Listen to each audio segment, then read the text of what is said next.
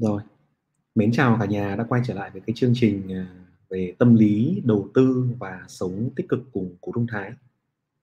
À, nội dung ngày hôm nay chúng ta sẽ đi vào một chủ đề rất là thú vị là cái nhiệt kế để đo lường được cái sự stress của chúng ta. Đúng không ạ? Và cái người cùng với đồng hành với Cú ngày hôm nay vẫn tiếp tục là chị Phạm Hường. Chị Phạm Hường hiện đang là nghiên cứu sinh của Trường Đại học Quốc gia Đài Loan về ngành điều dưỡng sức khỏe tâm thần. Chị Hường cũng là giảng viên của Đại học Y Hà Nội và đang công tác tại Viện Sức khỏe Tâm Thần và Viện Bạch Mai. À, cái chủ đề này cũng thấy rất là hay vì bản thân mình đôi khi cũng cảm thấy hơi mất ngủ, hơi stress, đúng không? Cắt lỗ suốt thì cũng cảm thấy stress, à, lỗ ít thì cảm thấy hơi bực mình, lỗ nhiều cảm thấy hơi trách móc bản thân.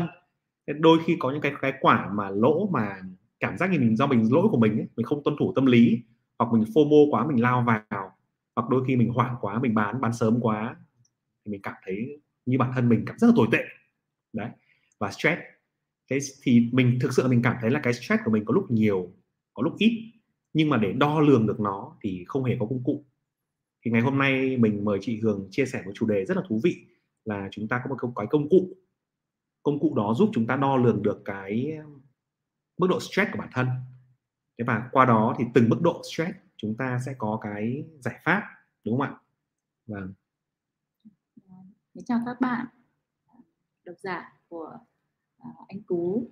Hôm nay rất là vui vì tôi lại được anh Cú mời tới đây để chia sẻ với các bạn. Cái chủ đề này tôi rất thích. Và anh Cú cũng gọi cho tôi nói về cái vấn đề là anh đang stress lắm, căng thẳng lắm. Thế và đúng thật là không chỉ anh Cú đâu, hầu như ai gọi cho mình, bạn bè hay là người bệnh hay gì đó thì họ đều nói như thế. Thế và trong chuyên ngành thì mình làm thế nào để mình có thể đo lường được cái sự thay đổi của, của, của cái đối tác đó, làm như thế nào để mình có thể thay đổi được. Thế và trong cái nghiên cứu của mình, hiện nay chương trình nghiên cứu sinh của mình thì mình đang đánh giá cái tính giá trị của một cái bộ công cụ, đó là cái mức độ căng thẳng tâm lý hay còn có thể gọi là nhiệt kế đo tâm trạng. Cái bộ công cụ này thì được Um, Chính phủ Đài Loan sử dụng rất là rộng rãi uh, cho toàn bộ dân số và hầu hết tất cả những người bệnh khi mà vào bệnh viện được sàng lọc uh, để đánh giá cái mức độ căng thẳng tâm lý, và ở cái mức độ nào thì họ có thể được chuyển đến những cái nhà chuyên môn về sức khỏe tâm thần, ở mức độ nào họ có thể tự họ thực hành những kỹ năng tự chăm sóc uh, sức khỏe tinh thần cho bản thân. Thế và đó là cái cái cái mục tiêu trong cái nghiên cứu của mình, một phần đó là trong việc đó là phòng chống cái cái cái căng thẳng là tâm lý, và bên cạnh đó người bệnh có thể hay là những cái người dân ở trong uh, cộng đồng có thể tự đo lường cái mức độ căng thẳng tâm lý và biết cách tìm đến sự trợ giúp của những nhà chuyên môn kịp thời. Thế và hôm nay uh, mặc dù bài báo công bố về cái nghiên cứu này chưa được công bố, uh, nhưng nó cũng là cái tương lai và mục tiêu của mình. Đó là làm sao để những người dân bình thường có thể tự áp dụng và tự đánh giá. À, trên uh, mạng xã hội hiện nay các bạn sẽ thấy rất nhiều những cái bộ công cụ đánh giá uh, trầm cảm, lo âu, uh, rồi là uh, căng thẳng tâm lý, sẽ có rất là nhiều. Thế và uh, bộ công cụ nào đã được đánh giá cái tính giá trị ở Việt Nam thì cũng chưa có nhiều lắm đâu.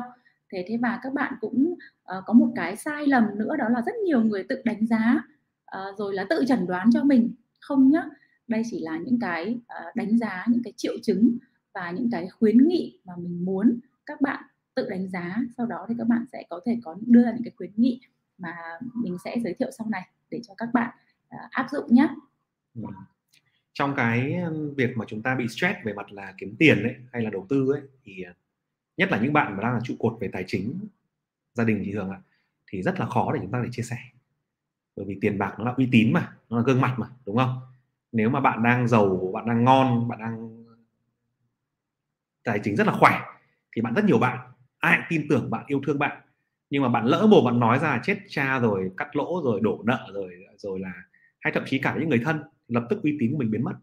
Và nhiều người thì cái uy tín còn quan trọng nhiều khi là hơn cả cuộc sống của họ, uy tín chính là tất cả, đúng không ạ? Nên là những cái stress của những cái người mà gọi là trụ cột tài chính ấy, là thường là không biết chia sẻ với ai, hoặc là không dám chia sẻ với ai. Và nói đến cái việc mà đi tìm bác sĩ tâm lý hay là nhà chuyên môn tư vấn tâm lý hay là đến bệnh viện thì gần như là không thể, trừ khi cái dịch vụ đấy nó phải rất là bảo mật đấy. Còn bình thường ấy, thì gần như là họ sẽ tự gặm gặm nhấm cái stress đấy, và nếu mà nếu mà chúng ta có một cái nền tảng sức khỏe tốt thì chúng ta sẽ vượt qua nó dễ dàng, đúng không? Còn nếu mà chúng ta không có mà chúng ta cứ loay hoay thì cũng có thể dễ đến tình trạng là bị stress, à, như kiểu là stress mãn tính ấy, và sau đó thì ảnh hưởng rất là nhiều đến cuộc sống, chất lượng cuộc sống, công việc và cả hiệu quả công việc nữa, và cứ thế là càng lúc càng đi đi xuống. Hay là một số anh chứng khoán ngày xưa là có một số người là phải vào bệnh viện rồi đấy, nhưng mà lúc đó là lúc là không biết gì rồi, không có cơ hội quay lại rồi. Thì mình hy vọng rằng qua cái bài này chúng ta sẽ có một công cụ để khi mà chúng ta cảm thấy hơi hơi bế tắc một chút ấy, là chúng ta có thể bắt đầu chúng ta đánh giá, và khi đánh giá đó thì các bạn sẽ có gợi ý rằng là ok, mình cần phải làm bước việc A, mình cần phải làm việc B để thay đổi cái tình trạng tâm lý của mình, để thay đổi cái mức độ stress của mình ngay, để mình quay trở lại, mình chiến đấu tiếp anh em nhé. Đấy, thì cái phần ngày hôm nay nó cũng sẽ bao gồm là hai cái phần chính. Cái phần đầu thì chị Hường sẽ giới thiệu về cái công cụ đấy cho anh em, cho mọi người, để mọi người tự đánh giá được, mọi người thử làm bài test đấy, đúng không? Ghi nó ra, nốt lại, đánh giá. Và, và phần thứ hai thì sẽ có một vài cái giải pháp chị nhỉ? Một vài cái giải pháp để chúng ta, khi chúng ta tìm ra được cái vấn đề rồi thì sẽ có những gợi ý để các bạn sẽ thực tập, thực hành để tìm ra cái uh, quay trở lại cái sự cân bằng của mình nhé. Rất là anh Cú uh, nói đến thì tôi mới thấy rằng là phải nhấn mạnh thêm một câu chuyện của rất nhiều người bạn của tôi cũng như là rất nhiều bệnh nhân. Họ đến thì họ, họ gọi điện cho tôi bảo rằng là uh, bạn của tôi rất nhiều đấy, gọi điện mày ơi tao bị trầm cảm rồi. Tôi bảo ôi thế là thế nào, đã đi khám chưa? À, chưa chưa khám gì cả, tao tự tìm bộ test trên mạng, tao tự đánh giá, thế và các bạn tự chẩn đoán luôn. À, thực sự là tôi biết rằng là cái vấn đề này ở cộng đồng rất là nhiều, à, và cái việc này không hề xấu khi mà các bạn à, tự cảm nhận bản thân mình thấy có vấn đề, căng thẳng lắm rồi, thế và à, đọc những cái bài trên mạng viết, thế rồi các bạn à, tự tìm bộ công cụ, tự đánh giá. Nhưng đánh giá để làm gì? Và cái khuyến cáo dành cho sau đánh giá thì như thế nào? Thì hiện tại hầu như các bộ công cụ ở trên mạng các bạn thấy, hay là kể cả ở trên môi trường lâm sàng, thì đều chưa có những cái khuyến cáo đó. Thế và trong cuộc sống ấy, thì, thì, thì tôi thấy rằng cái việc mà tìm những cái sự trợ giúp về sức khỏe, thể chất, giống như là khi chúng ta bị gãy tay, chúng ta phải đi đến bệnh viện, đúng không ạ? Thế hay là Uh, chúng ta bị sốt, các bạn cũng thấy rồi. Uh, tôi có thể gọi cái bộ công cụ này như là cái nhiệt kế đo tâm trạng đi. Uh, các bạn có khuyến cáo rằng ví dụ như là chúng ta chăm con nhỏ ấy, ví dụ là nhiệt độ của bé ba mươi bảy độ năm thì uh, dưới ba mươi bảy độ năm thì làm sao? Trên ba mươi bảy độ năm thì chúng ta có thể chườm ấm, đúng không ạ? Đến ba mươi tám độ năm rồi chúng ta mới dùng thuốc hạ sốt. Thế rồi là đến uh, trên ba mươi chín độ năm thì phải đưa bé đi bệnh viện, đúng không ạ? Thế thì bộ công cụ hôm nay tôi muốn giới thiệu đến các bạn cũng uh, tương tự với cái concept đó, và những cái lý do trong cuộc sống, những lý do mà gây căng thẳng cho chúng ta trong cuộc sống là gì? Rất nhiều, đúng không ạ? Những cái áp lực về công việc như anh Cú nói, những cái người đàn ông hay là phụ nữ là trụ cột trong gia đình, những cái áp lực công việc rất lớn, tiền bạc, rồi bệnh tật, hay là các cái mối quan hệ cũng như là dinh dưỡng. Bên cạnh đó thì mạng xã hội ngày nay chúng ta thấy rằng nhiều khi rất là quá tải bởi những cái tin nhắn, bởi những cái trang web hay là Facebook, Zalo, hay email công việc, hay là những cái video chia sẻ cũng quá tải đối với chúng ta.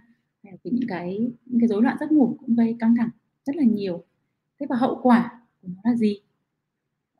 Đó chính là những cái khi mà căng thẳng đến nó quá nhiều, chúng ta có thể dẫn đến những cái kỹ năng thích ứng không lành mạnh. Đó chính là những cái việc đó là lạm dụng rượu bia, thuốc lá, ma túy. Như ngày nay chúng ta thấy rất nhiều bạn trẻ lạm dụng bóng cười, hay là ketamine, đá rất nhiều, đúng không ạ? Cái, hoặc là dinh dưỡng kém. Dinh dưỡng kém ở đây không nghĩa là không có để ăn đâu. Ngày nay thì chúng ta không thấy mấy ai là bị chết đói cả. Mà các bạn ăn rất nhiều đồ ăn nhanh. Đấy, fast food đó ạ. Những cái đó thì gọi là dinh dưỡng kém đấy ạ. Vì nó là dinh dưỡng nó không lành mạnh. Thế và những cái nữa đó là những cái bạn trẻ ngày nay mà thường đó là quan hệ tình dục bừa bãi, và có những cái hoạt động quá sức chịu đựng. Các bạn chơi thể thao hay là các bạn đi phượt, là những cái hoạt động quá sức. Thế và những cái bệnh do lối sống ngày nay đó là những cái bệnh như là béo phì, tim mạch, trầm cảm, lo âu hay rối loạn sự tập trung chú ý. Và đặc biệt cái nặng nề nhất trong cái, cái những cái của cái hậu quả của căng thẳng đó chính là tự sát.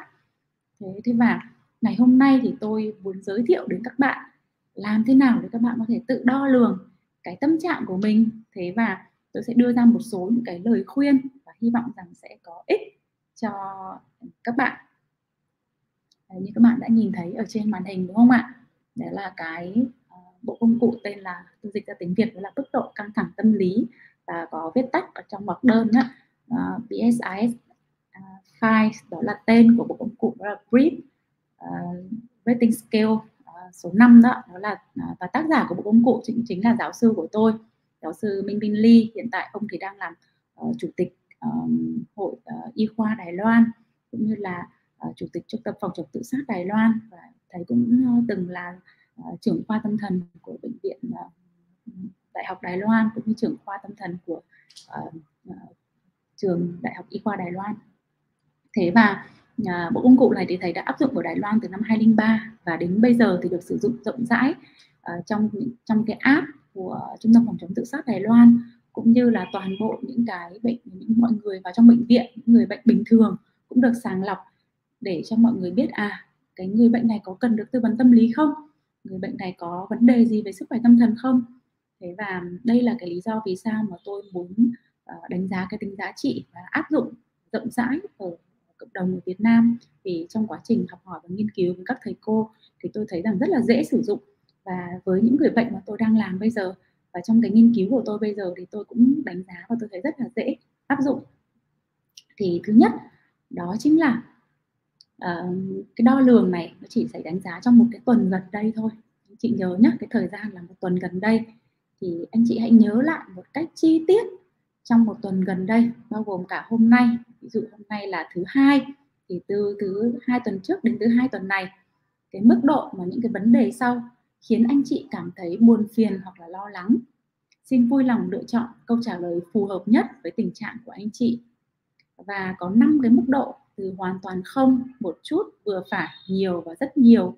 Ví dụ câu đầu tiên sẽ là trong một tuần gần đây thì anh chị có cảm thấy khó ngủ, ví dụ như là khó đi vào giấc ngủ, dễ bị tỉnh giấc hoặc thức dậy sớm không, ở mức độ như thế nào. Đó thì anh chị có thể tích vào hoàn toàn không, một chút, vừa phải, nhiều thì rất nhiều. Thế và anh chị có cảm thấy căng thẳng, lo lắng nhiều không? Thế và anh chị có cảm thấy dễ bị nổi cáu hoặc bực mình không? Tiếp đến là anh chị có cảm thấy buồn rầu, tâm trạng chán nản không? Và anh chị có cảm giác thua kém người khác nhiều không? Thế và câu cuối cùng, câu này thì không tính vào cái phần tổng điểm, nhưng đó chính là hỏi về ý tưởng tự sát, đó là anh chị có ý tưởng về việc tự sát không? Đó, thế và với mỗi một mức độ từ hoàn toàn không đến rất nhiều thì anh chị hãy tích vào cái tổng điểm, cái phần điểm mà anh chị thấy phù hợp với bản thân mình nhé.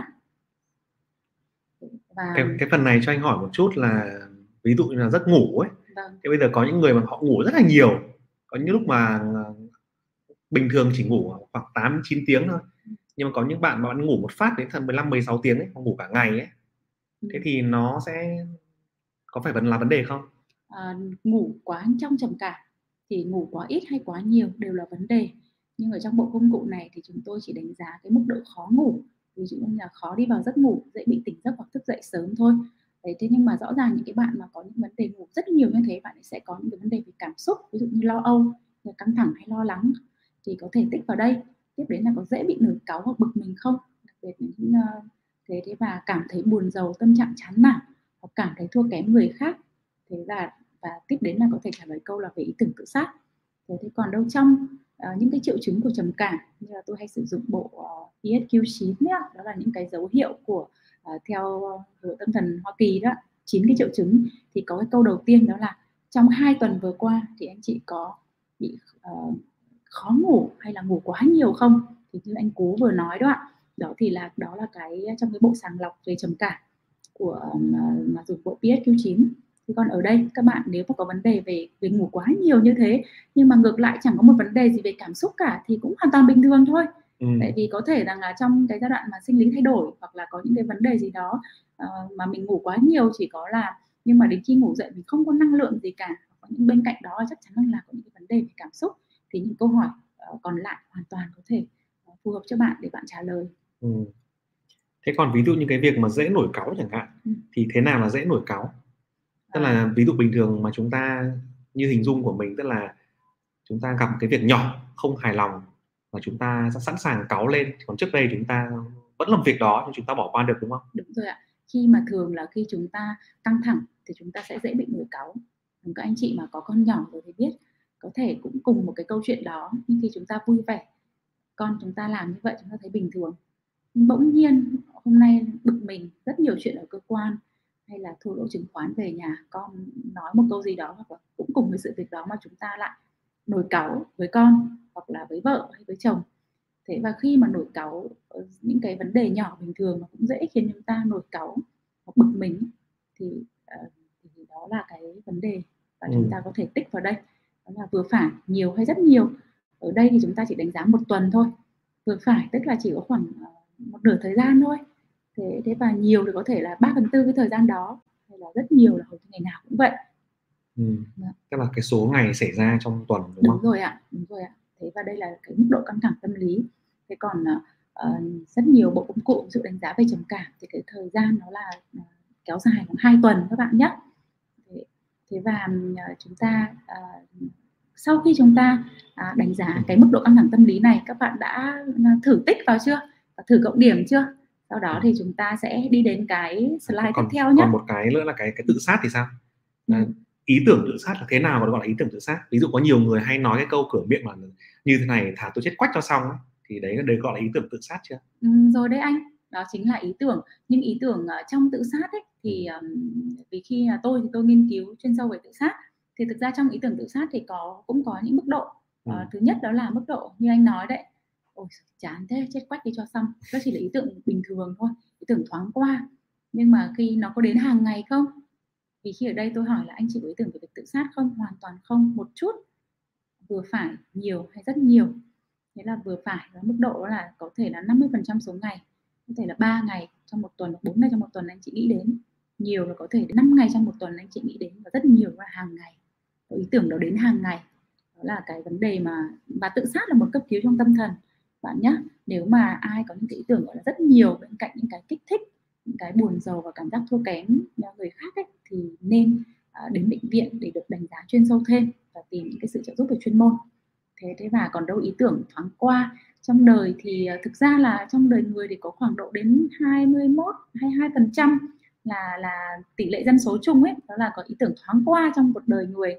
Và thực sự rằng là trong một trăm người có ý tưởng tự sát chỉ có khoảng mười lăm phần trăm, tức là có khoảng mười lăm người là thực sự là có hành vi tự sát thôi. Thế còn có những người như người bệnh của tôi, có những người có ý tưởng tự sát hàng ngày rất nhiều nhưng họ không có hành vi tự sát. Thế và cái cái tự cái hành vi ở đây hay là các cái ý tưởng này thì nó cũng uh, cũng khá là khác biệt giữa các cái độ tuổi. Và nếu mà anh Cú và các bạn quan tâm thì có thể chúng ta sẽ dành một cái buổi nói riêng về vấn đề này. Thế còn hôm nay thì chúng ta làm sao để chúng ta có thể nhận biết cái mức độ căng thẳng tâm lý của bản thân, ừ. để các bạn có thể tự giải quyết vấn đề của mình. Các bạn có cần phải tìm đến nhà chuyên môn hay không các bạn nhé. Thế thì mình sẽ sang cái phần slide tiếp theo đánh giá về kết quả, đúng không ạ? Đúng rồi ạ. Thế anh Cú đã cộng điểm giống như các bạn chưa? Đúng rồi, mình cộng điểm rồi, điểm khá cao đấy. Rồi. Thế và chúng ta sẽ đi đến cái kết quả và khuyến nghị. À, tôi làm cái uh, hình này các bạn thấy có giống như là cái uh, nhiệt kế không? Màu xanh, màu vàng, uh, một chấm đỏ, hai chấm đỏ. Đó đó là cái um, cái cái um, tổng điểm ở đây chúng ta, và chúng ta sẽ đưa ra khuyến nghị như thế nào nhé. Nếu với những bạn mà có kết quả từ không đến năm điểm, mình xin chúc mừng, bạn đã tự điều chỉnh cái cảm xúc, cái cân bằng rất là tốt. Thế còn nếu các bạn có điểm từ sáu đến chín điểm thì sao? Thì các bạn có mức độ căng thẳng nhẹ đấy ạ. Thế và tôi khuyến khích bạn nên tìm kiếm sự, sự hỗ trợ tâm lý, như là nói chuyện với gia đình, bạn bè để chia sẻ cái vấn đề cảm xúc mà mình đang gặp căng thẳng các bạn nhé. Và nếu các bạn có tổng điểm từ không à từ mười đến mười bốn điểm thì bạn có cái mức độ căng thẳng tâm lý cao rồi đấy. Thế và bạn nên thực hành những cái liệu pháp thư giãn, ví dụ như là tập thở này.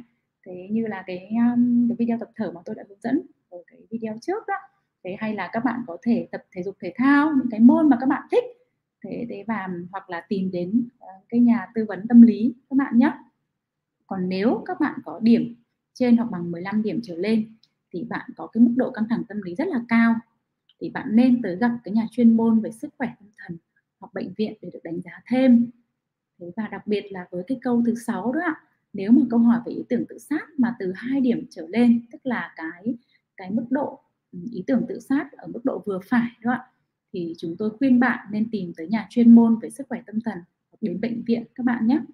Thế và đây là cái phần kết quả và khuyến nghị mà tôi mong rằng là các bạn biết rằng là à khi nào thì mình sốt và khi nào thì mình sốt cao, để mình tới bệnh viện để được đánh giá thêm và được hỗ trợ chuyên sâu hơn. Ừ, đấy, vâng đúng ạ. Rồi. Nếu mà có một cái cách mà ví dụ như bản thân mình hay gặp phải khi mình stress ấy, là mình đi ngủ đúng không nào? Và một cách nữa là mình tập thể thao. Tập thể thao là một cái thứ nó rất là quan trọng với kinh nghiệm của mình. Những cái thứ nhỏ thôi, không cần phải quá ghê gớm. Có nhiều người nói rằng tập thể thao phải ra sân đá bóng, phải xách giày và chạy bộ rất là nhiều, hay là phải đến phòng gym, thì không không hẳn là như thế. Chỉ cần những cái thứ rất là đơn giản như là chống đẩy một vài cái, hay là đeo giày vào đi bộ dưới sân, hay là những cái thứ rất là đơn giản. Và với cái suy nghĩ trong đầu ấy, mình nghĩ nó là một cái dạng như là sạc pin ấy. Thì mình trong đầu mình nghĩ là ôi chết cha, điện thoại hết pin rồi, thế thì mình phải sạc pin một tí. Sạc pin này thì nghe chừng có vẻ ban đầu không vui lắm, thế nhưng mà khi mà chúng ta bắt đầu tập thể dục rồi ấy, chúng ta tự nhiên chúng ta cảm thấy một cái năng lượng nó bắt đầu nó quay trở lại, và cái điều đó nó giống như chúng ta đánh lừa bản thân ấy. Còn nếu mà chúng ta không tập, chúng ta bảo mệt mỏi quá chỉ đi ngủ thôi, hoặc là nằm yên thôi, hoặc là stress như này không biết bao giờ mới hồi, thì nó sẽ dễ bị rơi vào cái vòng vòng xoáy mà nó càng khiến làm cơ thể mệt mỏi hơn.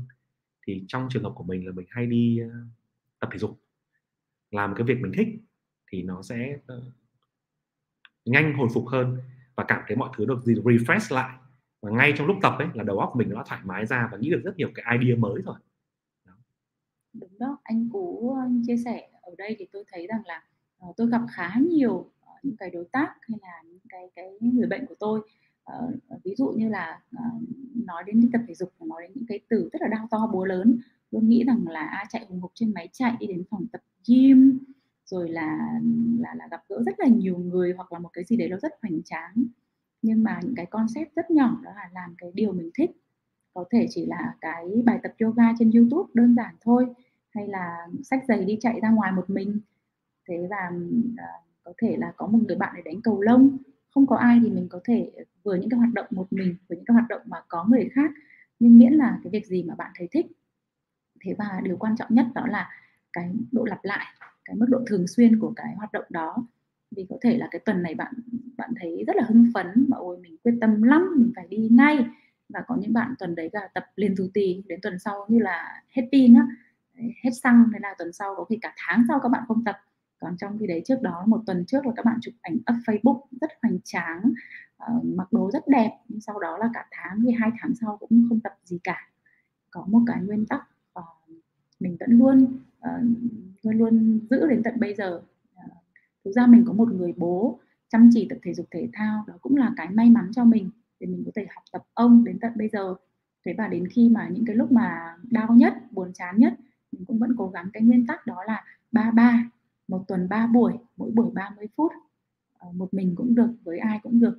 Thế thế và mình thấy rằng cái cái việc tập thể dục thể thao nó sẽ uh, giúp cho các bạn có tiết ra rất nhiều những cái cái hormone mà hưng phấn đó, mà nó cũng giống như là khi các bạn mà bị bệnh nặng, các bạn phải dùng thuốc ấy, dùng thuốc chống trầm cảm hay gì đó ấy, thì cái việc mà các bạn tập thể dục thể thao này nó như là những cái, cái viên thuốc tự nhiên rất dễ để chúng ta có thể áp dụng các bạn nhé. Thế và uh, chụp ảnh cũng được, up Facebook cũng được, đó như là một cái commitment của bạn với cộng đồng ấy, đó là à mình phải tập, nhưng mà nhớ là cái độ lặp lại phải thường xuyên đó. Thế và ngoài tập thể dục ra thì còn những cái vấn đề gì nữa để chúng ta có thể để, để, để hỗ trợ cái sức khỏe tinh thần của mình, thì bây giờ mình sẽ nói đến cái những cái yếu tố nền tảng của sức khỏe.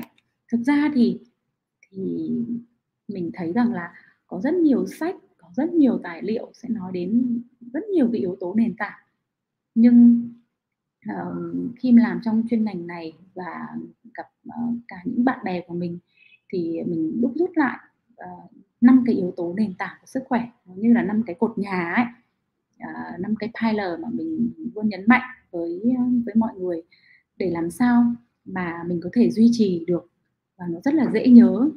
Thứ nhất đó là giấc ngủ. Bạn phải có một cái giấc ngủ ngon, ngủ đủ giấc thì mới có thể là tập trung để làm việc uh, được. Thế thế và thứ hai đó là cái chế độ ăn uống lành mạnh. Thế nào là ăn uống lành mạnh? Giống như mình vừa nói lại nói rằng là dinh dưỡng kém. Kém đây không nghĩa là không có ăn đâu, nhưng cũng có người là do buồn chán thì sẽ không ăn đâu, nhưng có những người thì sẽ ăn rất là nhiều. Thế nên là làm sao để chúng ta có thể ăn uống cân bằng, ăn tăng rau xanh, thế và hạn chế ăn những cái đồ chiên rán hay là fast food vào buổi tối đó cũng làm cho bạn rất là khó ngủ. Thế và cái yếu tố thứ ba như chúng ta vừa trao đổi đó, cả anh Cú đấy, nói về cái việc rèn luyện thể thao đều đặn, đều đặn các bạn nhé. Làm sao để chúng ta có thể duy trì hàng ngày được thì là rất tốt, nhưng với cái đời sống bận rộn như chúng ta ngày hôm nay, làm thế nào để có thể duy trì được thì chúng ta nhớ cái nguyên tắc ba ba, đó là tuần ba buổi, mỗi buổi ba mươi phút. Thế, thế và đó, chạy bộ cũng được, đi bộ cũng được, mệt thì đi bộ, khỏe thì chạy. Thế và jogging có thể là chạy năm phút, đi bộ năm phút, hoặc là chúng ta đến phòng tập có bạn bè, thế nhìn thấy trai xinh gái đẹp cũng hưng phấn hơn, đúng không ạ? Thế hoặc là À, chúng ta à, đi dã ngoại, đi leo núi, đạp xe.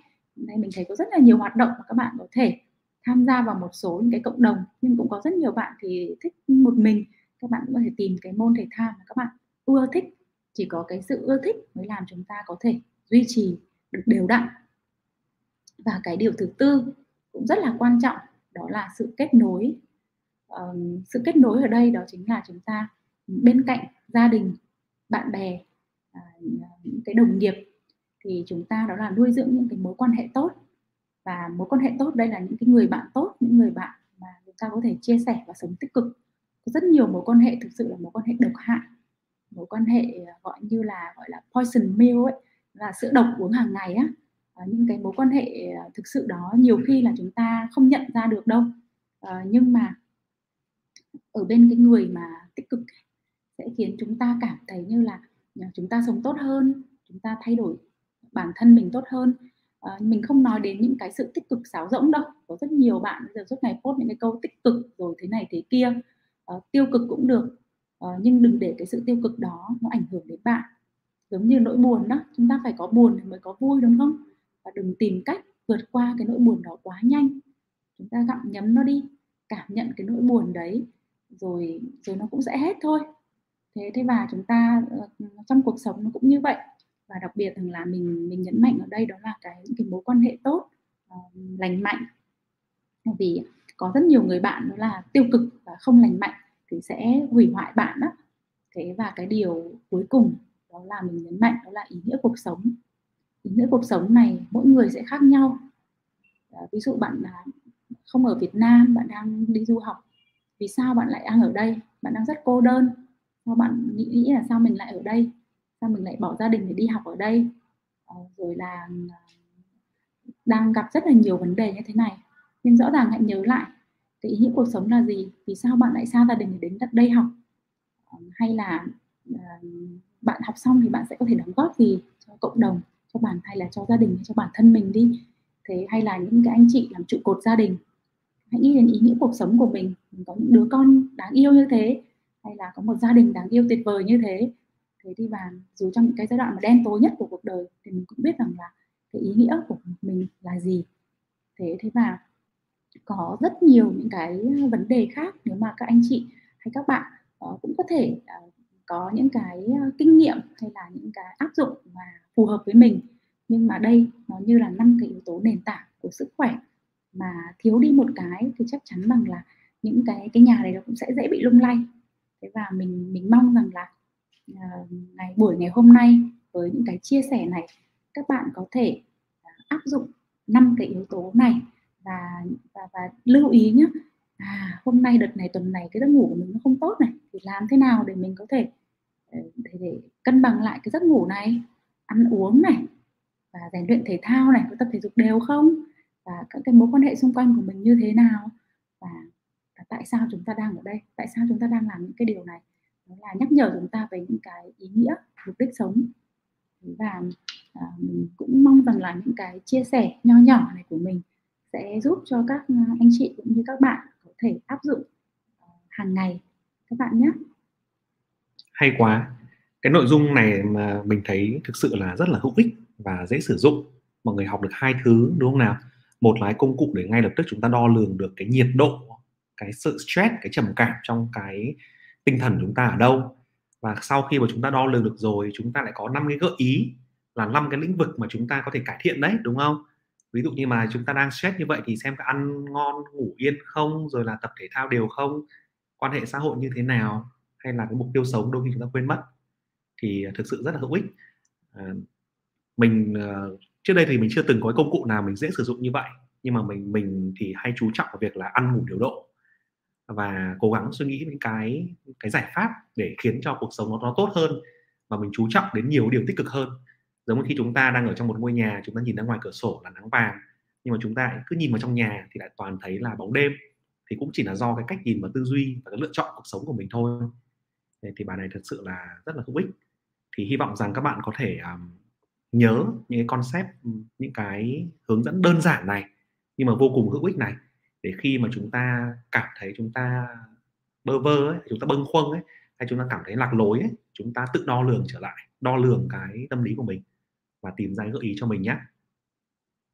À, bạn nào mà thấy video hữu ích và cũng nghĩ rằng là những người thân của mình, bạn bè của mình có thể hưởng lợi từ những concept đơn giản này, hãy nhớ bấm nút like, chia sẻ video hoặc là gửi nó cho những người bạn mà mình nghĩ rằng là mình có thể giúp được cho họ nhé.